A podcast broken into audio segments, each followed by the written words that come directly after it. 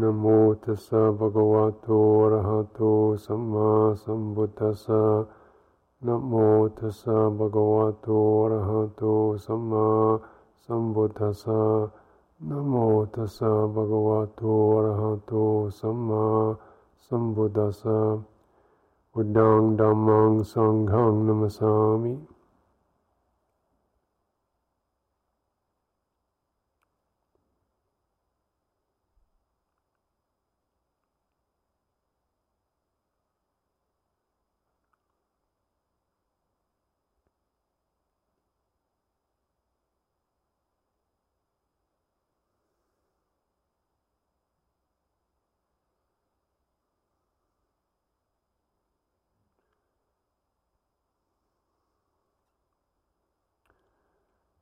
as we now in our third day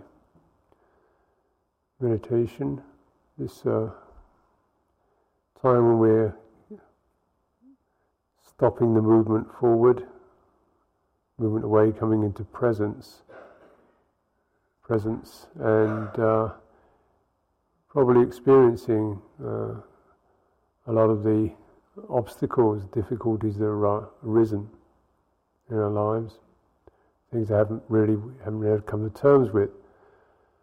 Um, you know, not just the physical discomforts, but prob- more, much more telling the the psychological habits of um, uh, a lot of uh, judgments and self-blame and feelings of inadequacy that people experience, uneven energies, just plain fatigue, worn out, um, stressed out, uh, overwhelmed, pooped. Generally damaged in some way or another. Seems to be quite a lot of it about in uh, human life.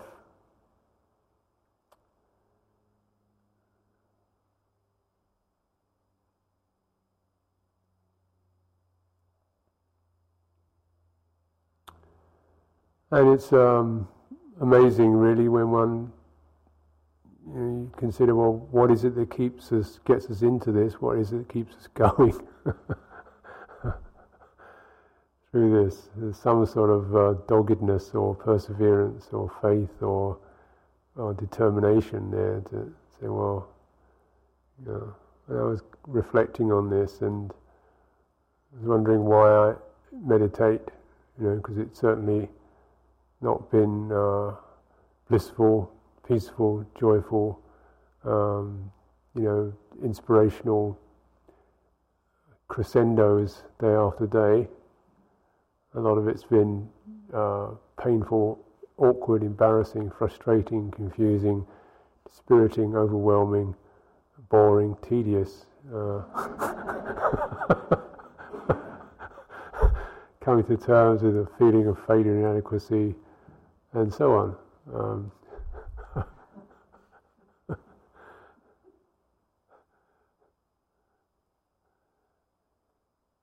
but now I notice actually now I'm not, I'm not intimidated by any of these. these, are, these are psychological uh, tomatoes, tomatoes, as you say, that keep getting thrown at me through my you know, through the programming of what I should be, what I ought to be by now, and what I should have done, and what is supposed to be happening, and you know what it says in the book, and uh, you, know, you, never kind of thing. Heard it so often. Yeah.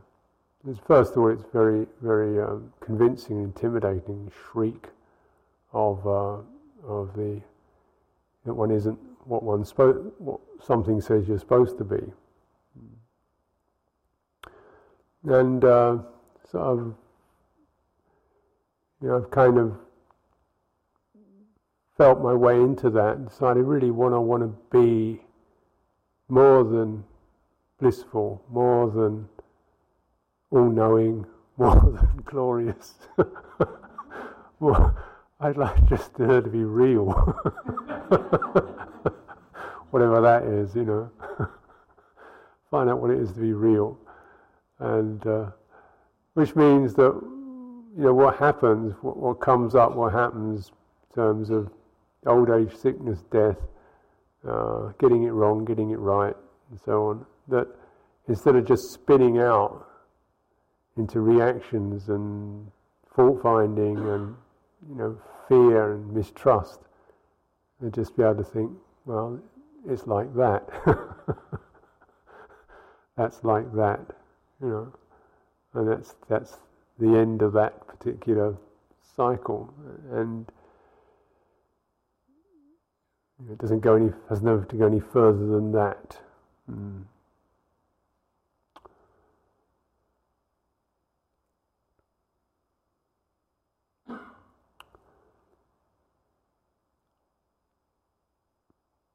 Because when you can consider it, even uh, you know, I personally lived a life where I've you know hardly really suffered that much in many ways. You know, kind of no major diseases, uh, no major acts of violence actually towards me. You know, and yet still suffer miserably.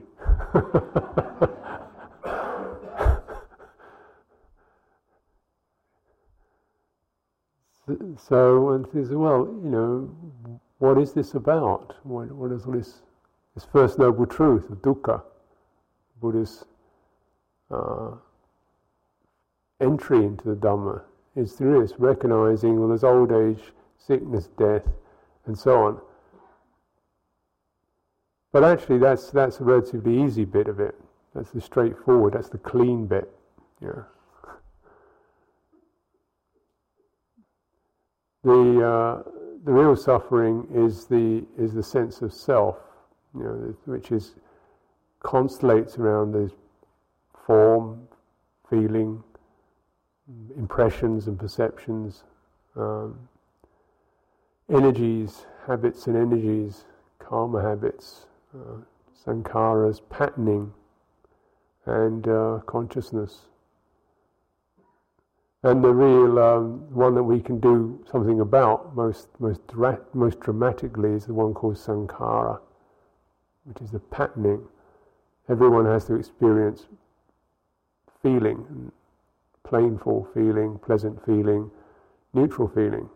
And if you know the story on that, pleasant feeling is not enough.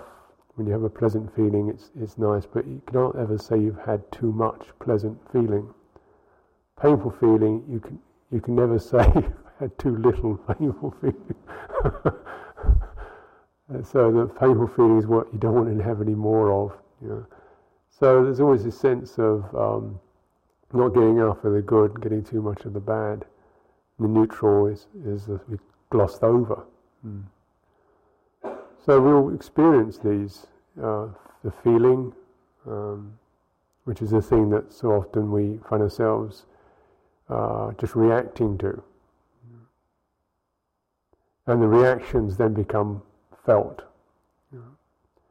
The, the, the uh, whirling, the, the, wobbling, the, uh, the shift, the shaking, the reacting, the constricting to try and defend oneself against feeling the the uh, sense of of uh, despondency that comes when one isn't getting enough of the pleasant stuff. Know? So you get ordinary sensory feeling, then you get the mind's feeling, which is its response to the other kinds of feeling. You know? So you get this sense of not getting enough of the good, getting too much of the bad. That makes me feel. That creates the mental feeling of domanassa or sadness, depression. You know, so you know, any time one can actually check in to some domanassa, because most any time, if you really look at it, the pleasant feeling was, oh, that was kind of nice. Why did it have to change? or it's prepare yourself because it might something might go wrong. prepare yourself, or something frustrated happening, something you didn't get. So there's a lot of this this domanassa because of the way the mind is and uh, the mind's unreadiness to accommodate uh, painful feeling you know, without Yeah, because it's supposed to be good, isn't it? Life is supposed to be good and fulfilling and happy and wonderful and successful and bright and you know, buy some soap powder and use soap powder and you feel happy. You know, get a tube of toothpaste, you feel happy. Buy a new car, makes you happy. And so life is just one continual rolling on flow of happiness. This is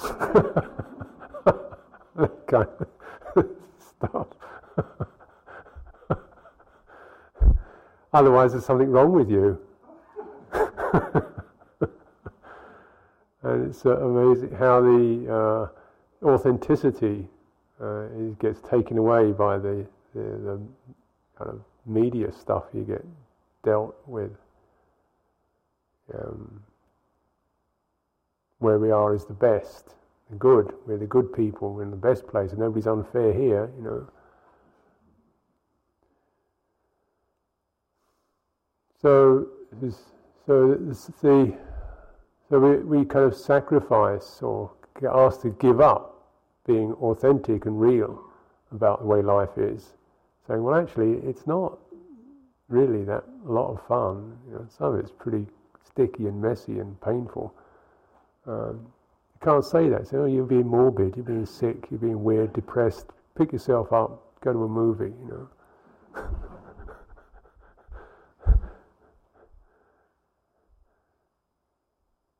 But actually, life is a mixture, isn't it? And um, but there's the possibility if we you know, grow to handle feeling, then it's all right. You know, because of the strength and the and the breadth and the compassion and the discernment and the equanimity and the those quality, those are the more skillful responses to to incarnation than trying to find happiness in it. And those responses do make you feel uh, happy or easeful or peaceful. Hmm. So it is possible. It isn't possible through the you know the direct feeling itself, but through through the ability to respond to, to feeling rather than react and blame and constrict and tighten up and beat yourself up and feel fed up, failure, you know. It's um, which is all the kind of psychology that gets placed upon the, the uh, on, on the initial experiences we have.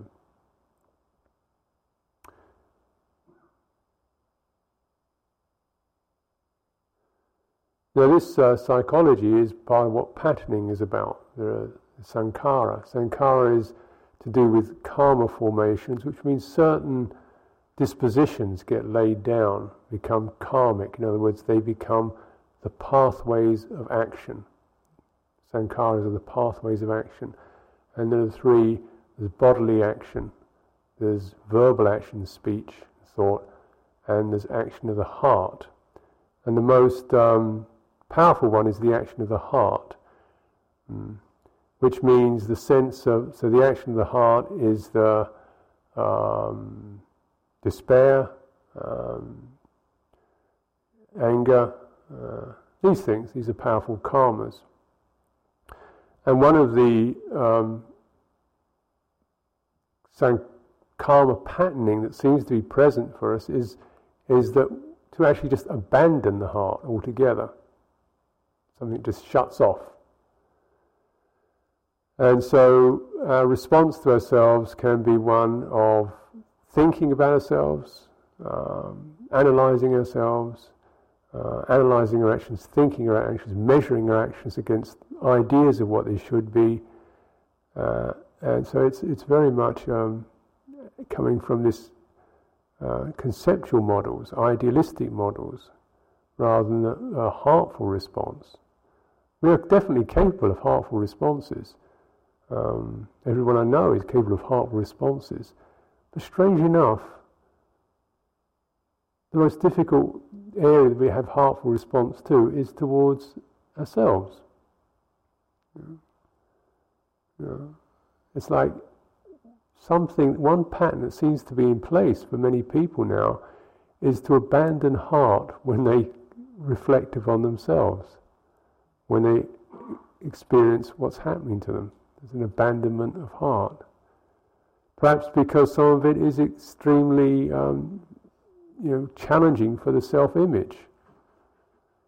So we can't bear to feel that. And because we've so got used to um, the ideas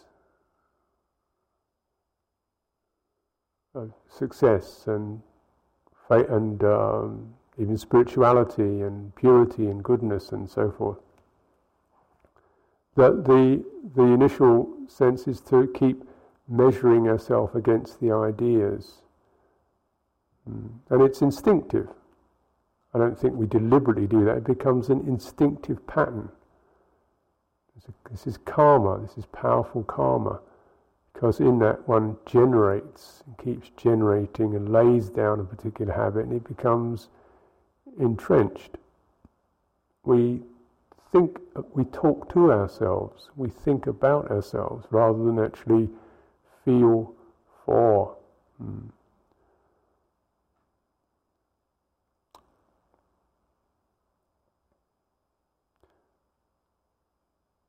So that the this kind of habit to judge and to measure and to analyze and to, to compare.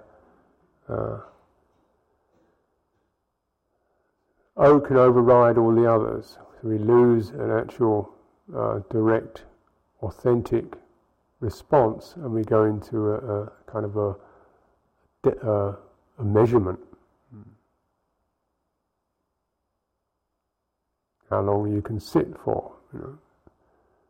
You can sit longer, you're better at it. Hmm. So you've got to sit longer whether it kills you or not. because that's better. You know, actually. so, you know, these things become um, right there. Nobody actually says that, at least I've never said that. Uh, so somehow that, that kind of idea gets gets imprinted. Mm we can think of um, spirituality, we think of, well, peace and love and so forth. Um, but in Buddhism, what I always found encouraging about it was the, the hallmark is suffering. and I've always been able to accomplish that.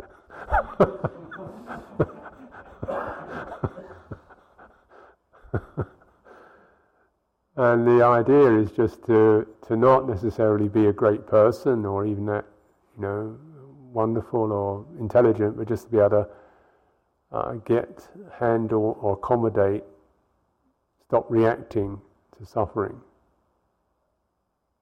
Yeah. The reactions are abandonment of heart is one reaction. Just get out of here and just think about it and where I could be and where I should be. Uh, freezing up, just kind of you know, going rigid, uh, spacing out. These are some of these reactions that occur. And uh, it's a place you can actually function from those places. Not one goes dysfunctional. Um, so you know, one reacts, and then actually all this functioning in the brain can go on, deciding, figuring out what you are, what you should be, where you're going to go, what's going to happen next, the future, the past, astrological predicament, uh, or the reasons why it isn't and shouldn't and could be. And you know, you keep going. It's got this this kind of uh, uh, disembodied litany chattering away. Um, Uh, uh, uh, and does it actually take me anywhere good or useful? Does it? Uh, it seems to just somehow come from an inability to accommodate experience. And because it comes to it, it never seems to actually be able to accommodate it. Other words, considers it, thinks it. And what is being presented is the possibility of embodying the, the, the suffering, stress. Mm.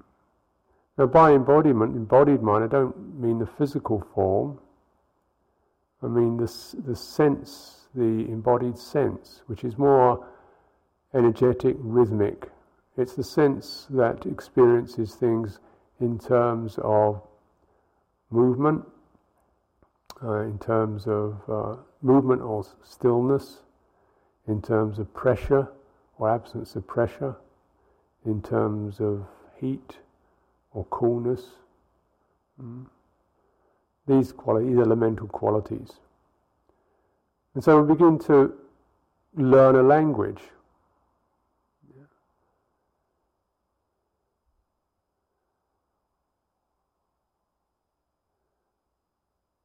And for uh, most of us recognize after a while of going through our reactions, you begin to sense it. Hey, this is the same thing going on again. It's that same spinning, reacting, out of control stuff going on again. And you, something starts to wake up. And then the process of investigation or Dhammavichaya, which is encouraged, is to actually transfer that or translate that into the, into an embodied experience. So, what does this feel like? What does it feel like in your hands, or your head, or your face, or your throat? What does it feel like? What does it feel like in your chest? Whatever it's saying, what does it feel like? Feel, oh, um, so does it feel pressure or absence of pressure? Oh, it feels like pressure. Does it feel like uh, tight or loose? Feels like tight. Does it feel you know, hot or cold? Feels like fire. Hmm. So we're not actually really doing anything about it apart from from experiencing it in a different way. And that itself takes you out of the language which is reactive because fire is just fire. It's not good or bad or should or shouldn't, it's just fire. You know? um, pressure is just pressure. You can have pressure that you enjoy and pressure that you don't enjoy, but pressure itself is just pressure. Um, and when we experience it like that, the body can sense that experience and then feel this, this pressure is not necessary, abnormal, not balanced. Why don't I just relax? Why don't I just breathe out? Why don't I just open up? And that, in, in synopsis, is a way in which you can come out of the patterning. You go to the bodily formation. You go from the chitta sankhara, which is the heart formation of, of uh, volition and impulse and panic and uh, fear, and the verbal formation, which is the, the, thinking mind, and you come to the bodily formation, the kaya sankhara. Feel it there. And that's the place where you can, body knows, oh, what am I carrying that weight on my back for? Why don't I just, oh yeah. And energy shifts. And when the energy shifts, it's like the other stuff doesn't have the same propellant. I mean, it's very difficult to get depressed when your body feels bright. You know, it's difficult to get angry without tight if your body feels loose. You to get angry, you've got to tighten up.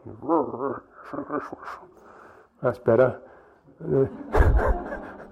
but if you if your body was relaxed, you, it's difficult to really get much anger going and go, oh, that's a shame. and then you realise, well, yeah, but there are many shames in the world, and this is only one of them. You know. Yeah. and it's uh, and we can all do this. Yeah. I was noticing when we, we came over from Britain, Ajahn Bodhi and myself, we got to um, the plane was due to leave Heathrow at 8.30 in the morning, which meant, according to the theory, that we're supposed to get there at 5.30 in the morning, which meant getting up at two thirty in the morning. You know, to get so we get the car at three thirty, leave, and uh, get there by five thirty, and you know so forth. So we got there duty at five thirty. Nothing was even open. You know.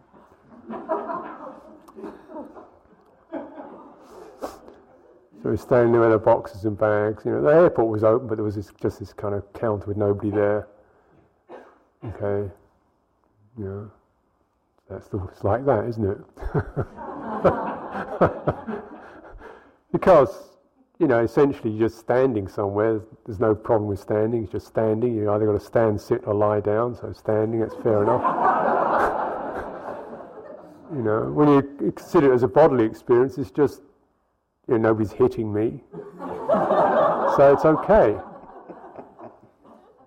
It's only when you entertain the perception. He said, "Oh, so it's here five thirty, you know, nobody here. How dare they?" You know, you, you can get wound up. So we're standing there waiting, and then this sort of queue queue formed, and so we moved over, and somebody started snapping about, "Get to the back of the queue." okay, get to the back of the queue. That's fine. Standing somewhere else is just standing. And then eventually we made our way through this kind of incredible runaround. You go to these airports, you can't go straight to the desk. You do kind of this kind of little, you know, zigzag.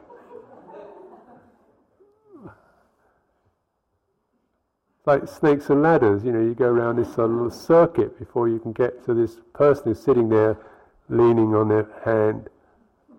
And we get to the desk, it's now, yeah, I suppose it's now eight-ish, isn't it? No, I think it was about 6.30 or 7.30. And uh, so we get there, we put about how many, the woman looks at you says, um, um, the plane that you're about to has been cancelled. And uh, you'll be you'll be given a free lunch voucher, and, and your next plane will be 11:50, which is like three hour, three and a half hours later. She comes out with this stuff, this whole litany of stuff. You know. And I think uh, I actually feel I'm looking at her, and she's coming out with this stuff. I get this feeling, and I say, and she stops. And look, and I say, "Are you waiting for us to get angry?"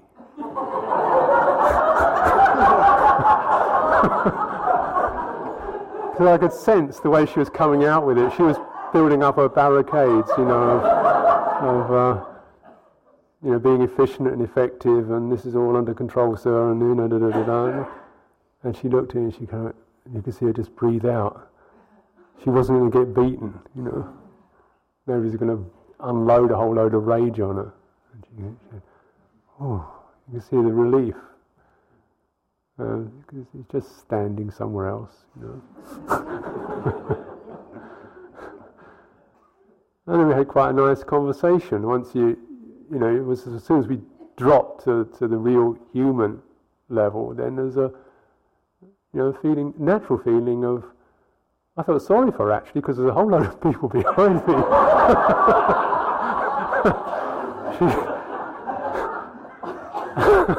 she, who probably weren't going to be uh, have an embodied perspective on it all. and this poor lady was, you know, having to face this lot. And I just thought, oh dear, you poor thing. They've set you up, haven't they? You know. So we were trying to give her a bit of comfort. and, uh, and then we moved off. It was just, you know, standing somewhere else, sitting somewhere else. Time goes by. And then we landed in uh, Washington. So we, I think we were, so it's three and a half hours delay. Got to Washington. They'd, uh, they, the people, they employ people to kick your bags around in airports. So they managed to successfully split open one of the boxes we had with the books and CDs in it. So CDs had all disappeared somewhere or the other. And okay, it's like that now.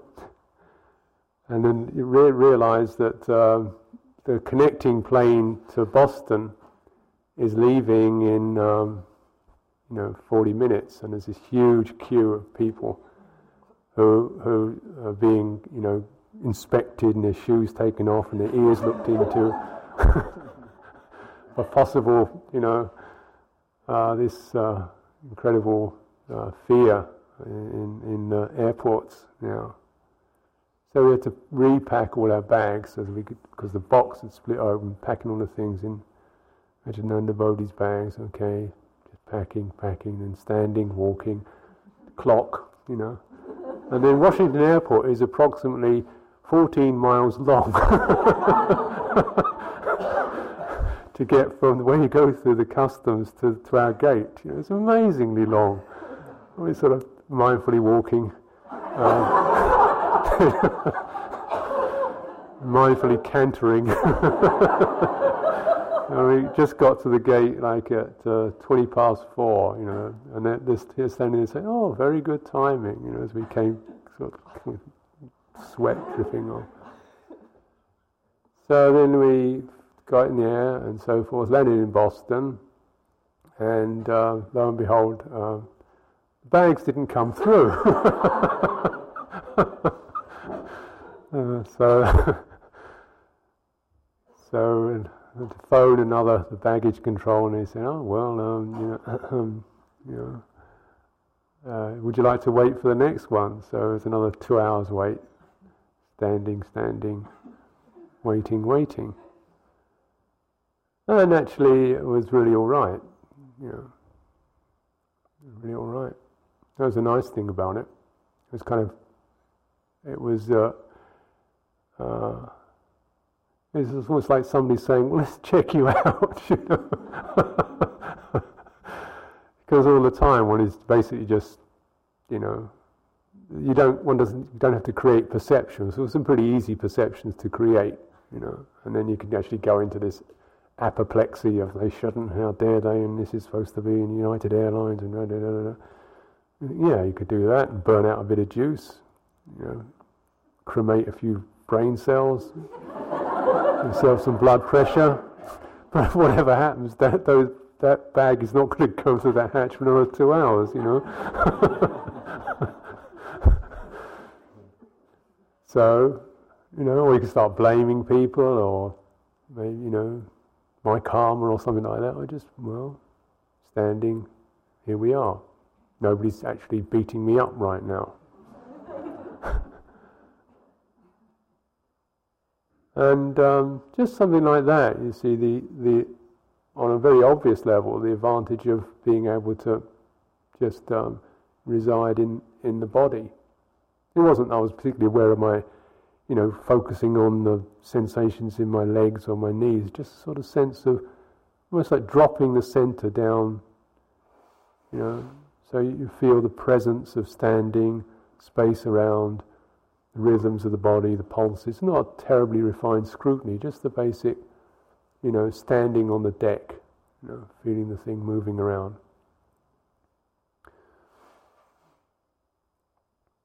Um, we also had uh, a friend of friend of the monasteries. She used to be she used to be a novice nun, so she she left and she used to come to the monastery every every Saturday night to hear a talk. So she'd cycle from the, her house in the village and come to the monastery.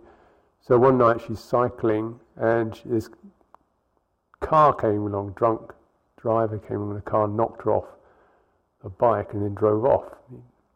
So she was kind of splattered on the road.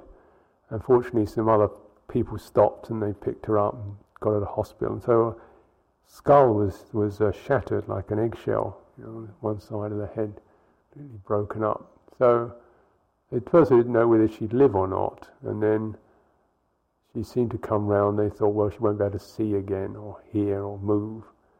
Um, and she she kind of had some, you know, because she'd done a lot of meditation. She said that she could sense all this and sense the the pain, and she'd just go into her body and uh, stay in that presence in, in the body, behind the pain, or in the pain happening around, but you're actually sitting almost inside the pain instead of going out, you know, fighting it or trying to defend yourself against it, just sitting inside it.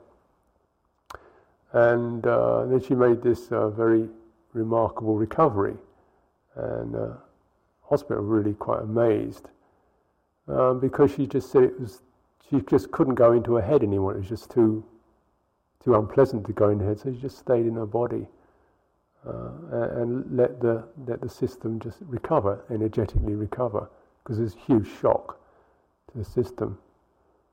I thought that was, an, and she did it quite instinctively. In fact, she said, "This is the the Buddha's final attempt to get me to meditate properly."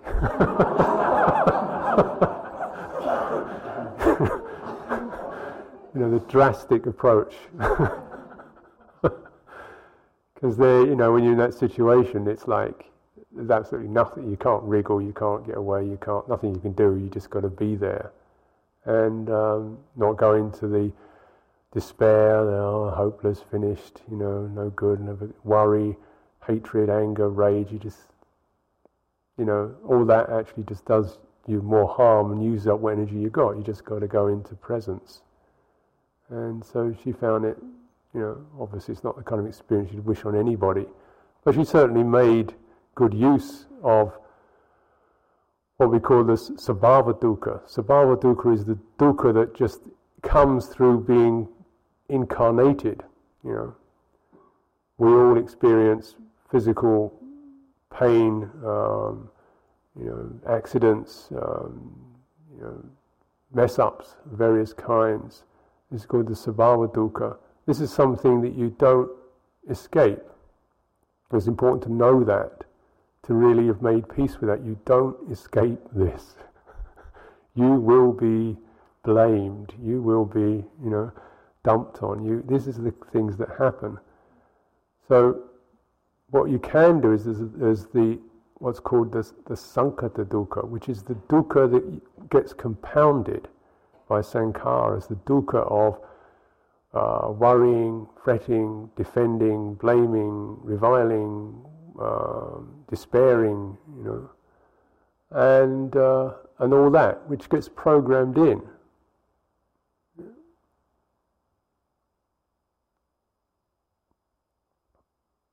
Because we're not supposed to suffer. You know, there's this kind of mythology that it's supposed to be just wonderful and so on. And uh, somewhere, even though you don't consciously believe it,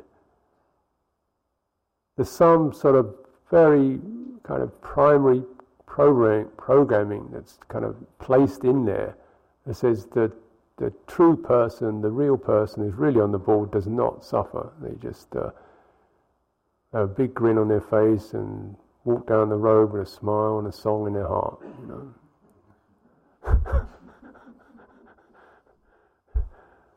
uh, it's it's really infantile, isn't it?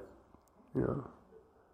You see the kind of modelling there is, the movie modelling, you know, what it's supposed to look like. I mean, nobody can, you know, like 0.1% maybe could ever look like these people in movies. You know.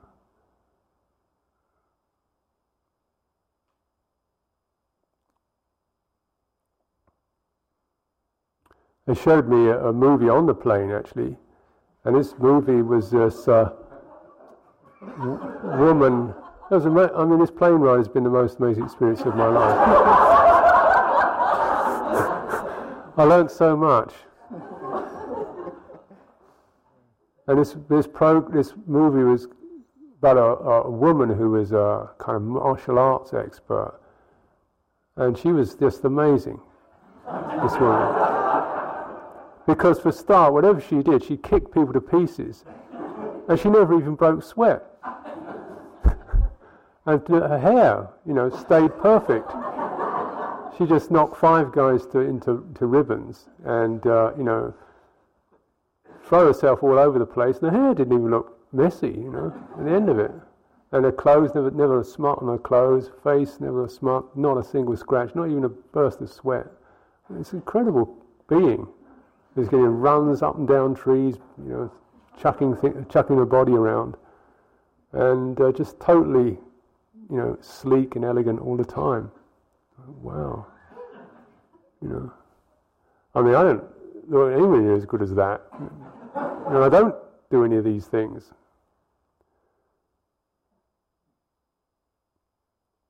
They can always cope with everything. You know.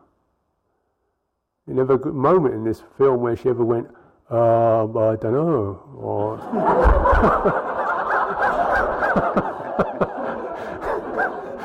or, or beats me, or and that's happening to me quite a lot of the time.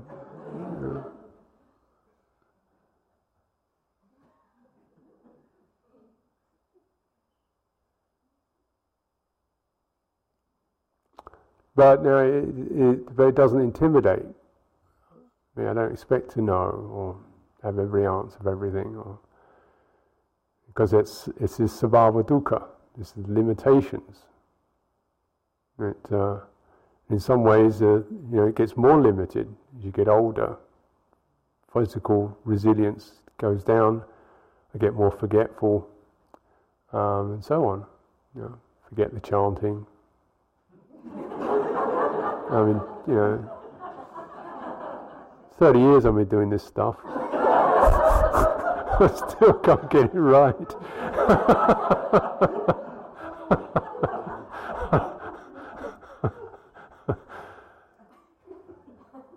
so, you know, if you one is still holding on to the idea that, you know, there's so this kind of impression of a, of a personality that's got it all covered and uh, no cracks and no weaknesses and so forth. It's and the meditation somehow you're going to add that, you know, polish this, polish it up. No, it, it, it shows you, know, the, you know, how good can how good does it ever get? You know, how good does anybody ever get at anything? You know? The standards keep going up, and the and the criteria go up, and the tolerances go down. How good does everybody ever get? Is, it, is that what life's about? Is it just the competition? Success? And to my mind, the success is to not create uh, the sankhata dukkha, the despair, the self disparagement, the uh, blaming, the fear, the trying to prove yourself, the protect yourself against um, you know other people's stuff, and become someone who can uh, who can accommodate that.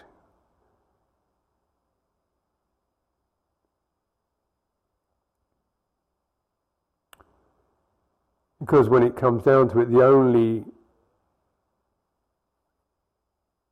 person who can really do me damage is me.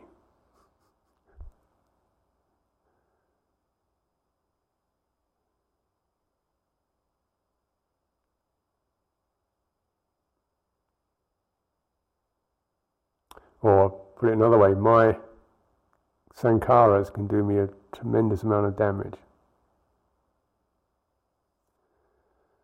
Nothing else wounds the heart except the ones the sankharas.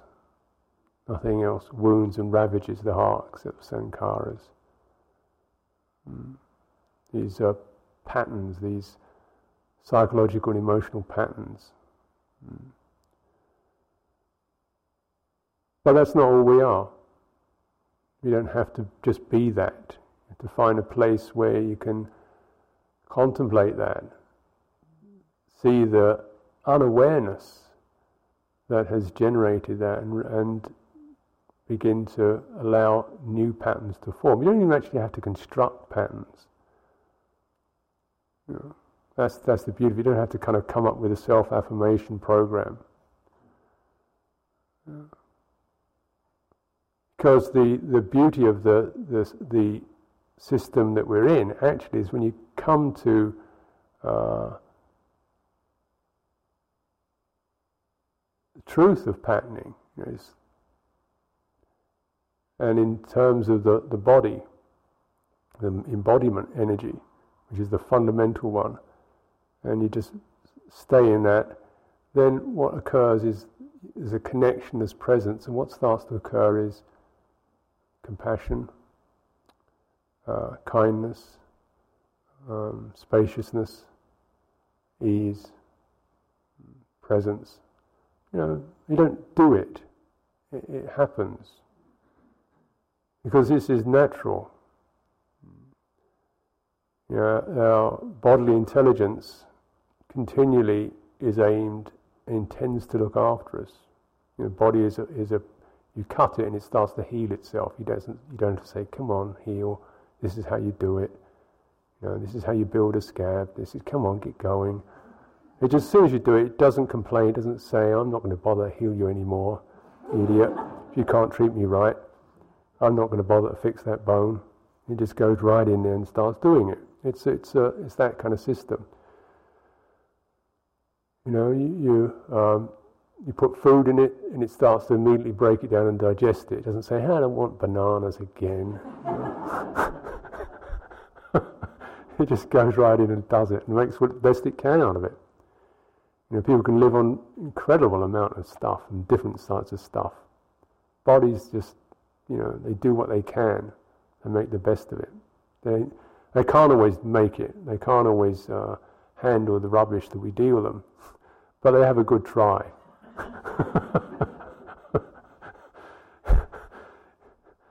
you know, the, the, whole inclination of the body patterning is look after this thing, keep it going.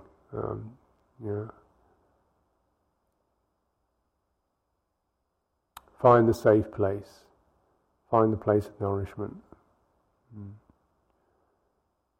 And it's as if when we come to embodiment, we come to a, this sense. Suddenly, you know, you come to the place where you, are being where you're being real, and uh, what comes up is a real response rather than a programmed reaction, rather than the kind of in, infiltrations of. Uh, you know, fantasy programming, of uh, media programming, of socialized programming, of what you should be programming. What comes up is the response of, "Hey, this is what you, this is where you are. This is what you need. Do this." You know? and it's uh, it's like it's, it's lovely to find that that uh, voiceless voice just says, "You need to relax." Mm.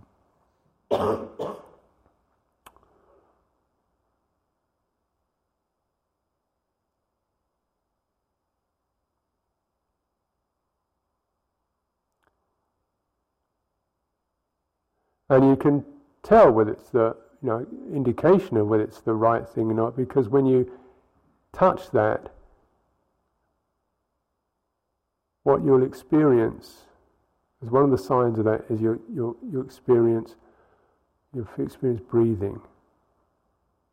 You don't really you know snap into a whole course on anapanasati, but you'll experience something like a oh an out breath or ah, an in breath. It's like it's the body's, you know, it's, it's the sign of, of when you're actually, the moment when you touch into reality, you find yourself sensing your breath. There's a breath reference to that. Hmm. So it's it's almost like the body's way it organizes itself around the, the breathing. Why breathing in and out is called the kaya sankhara. It's the it's almost the central the central energy of the whole of the body's energy system is that. So when the body wants a reference, it comes back to oh, breathing in, breathing out, breathing in, breathing out.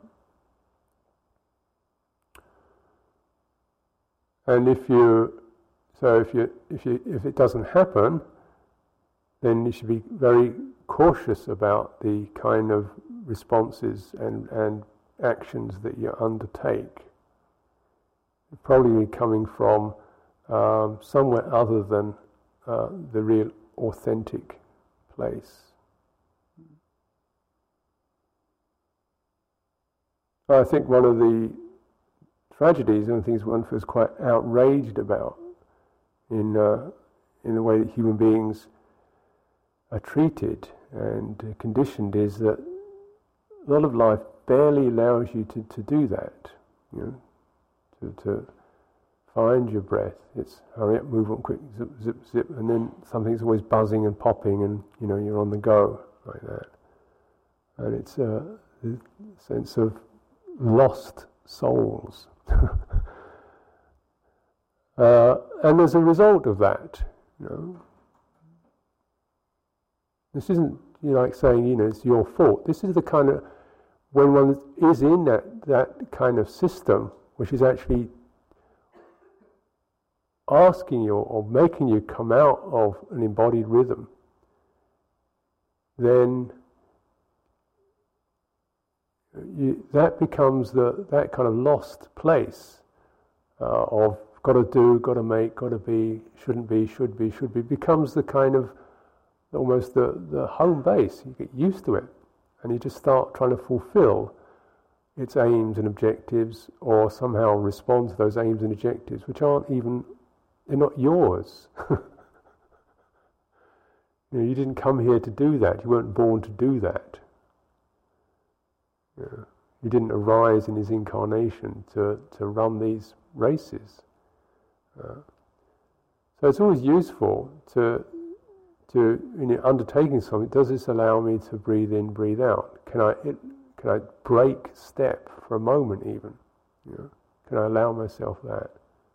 If not, we'd be very cautious and wary about the undertakings that we undertake.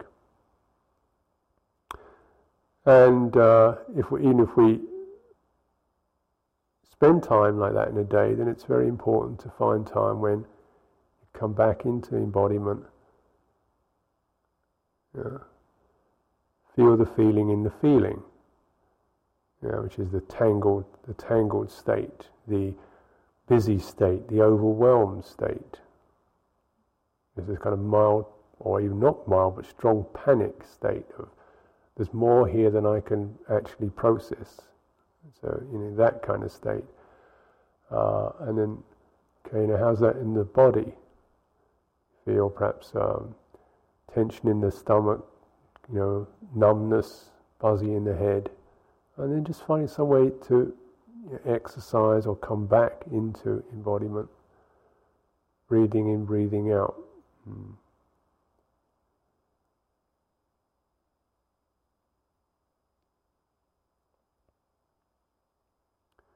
in terms of our retreat together, and then there is, I imagine, for some, many of us, there's a sort of backlog of um, residues from you know, being out in the disembodied, time to time, for periods of time, and taking on the kind of psychologies and attitudes and uh, karma of that. And so, probably in re- retreat is not going to be, you know, here we go, just uh, succeeding wonderfully well at mindfulness of breathing. So, it's use it as a, as a friend and an assistant rather than another demand for perfection. Yeah. So we can feel some of the, the pressures, the, the, the um, shock the rage, the, the lostness. And our most important journey is realizing that, and then how is that in the body? You know, even if it's uncomfortable in the body, feeling it in the body, see if you can just relax or expand your awareness over, over that. By this I mean you may very well feel particular embodied experience such as pressure, or spinning or tightness or flaring. And so, not to just kind of focus on that alone, but to focus on that and then have another aspect of embodiment, such as the wider sense of your body or an out breath, something to say that there's a, a wider sense of embodiment that, that can carry that experience. So, one, the wider sense is that which allows the other to discharge. Sometimes it, it's um, even just you have to get a lot of space. You know, so embodied space, which may be just standing and feeling yourself in the entire entirety of this room. You know, there's a it feels so tight you can't hold it in your chest, you can't hold it in your body, but you can hold it just standing and feeling it, experiencing yourself in the whole space of the room. Yeah. Like so your awareness both visual, perceptual awareness expands to, to sensing the entirety of the space you're in. Just as if you're standing in, in water and you can you can feel this water around you, and just letting the space, emptying the body into the space. So you empty the thoughts and the emotions into the body. You empty the body into the into the space.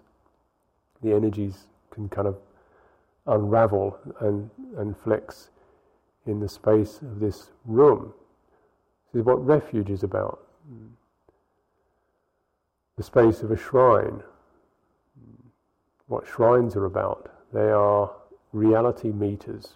You, know, you place one there and you just stand with that and feel the sense of the steadiness, the simplicity, the beauty, the graciousness of that. You stand in the presence of that.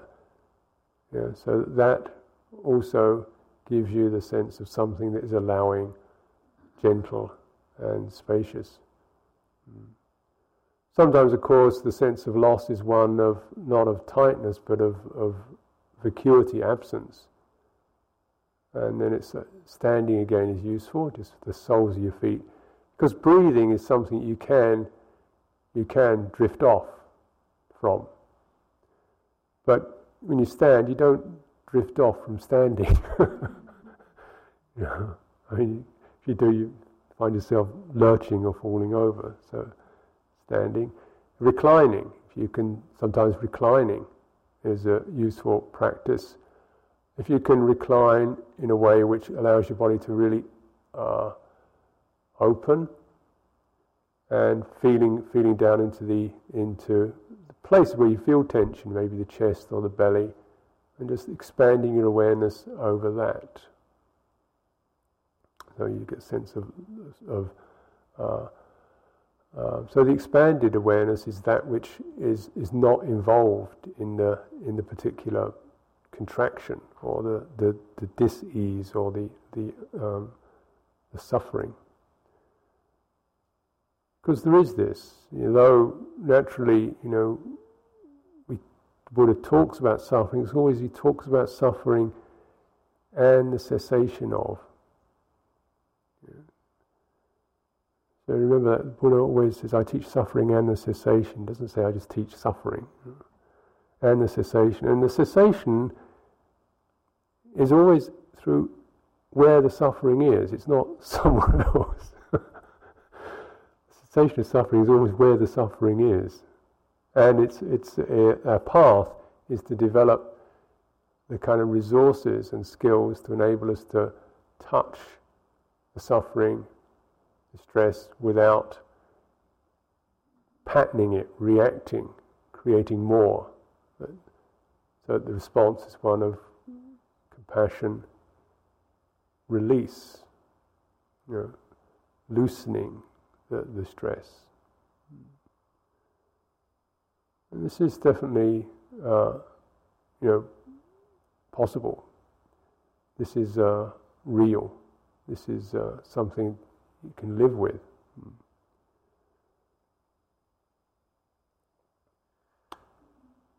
And uh, I mean, to me, this is always a kind of, you know, much more than just doing retreat or having a particular technique that one does from time to time. It's actually gearing up to deal with, to operate in this, uh, this uh, plane of existence, the Sabhava Dukkha.